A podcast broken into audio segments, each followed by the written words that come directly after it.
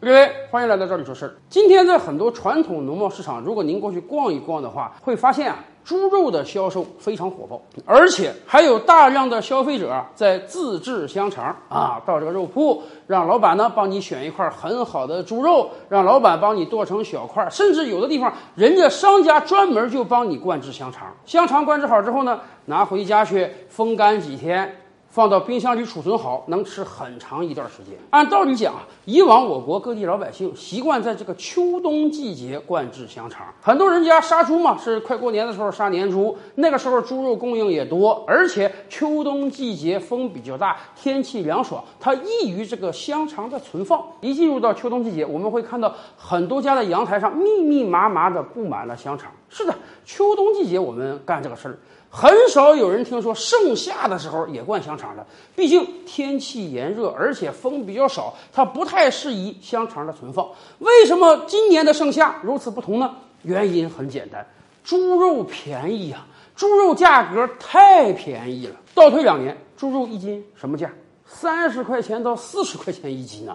而今年很多地方猪肉的价格出奇的便宜，有的地方十块钱。有的地方八块钱，简直这个价格涨到脚底板了呀！这么便宜的猪价，那很多人说猪肉自由了。但是毕竟你只有一个胃，你能吃多少呢？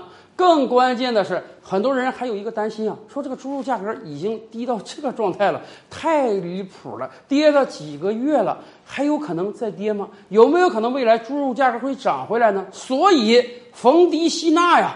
很多老百姓现在开始大量的购买猪肉灌制香肠，哪怕在盛夏时节也要这样做，因为猪肉真的是很便宜。我觉得这对猪农来讲倒是个好事儿。各种各样的饲养场现在非常担忧啊，这个猪价太低了，已经血本无归了。如果市场上销售再不振的话，自己这么多猪怎么办？所以消费者大量的购买猪肉灌制香肠，对猪农来讲也是一个好事儿，而且。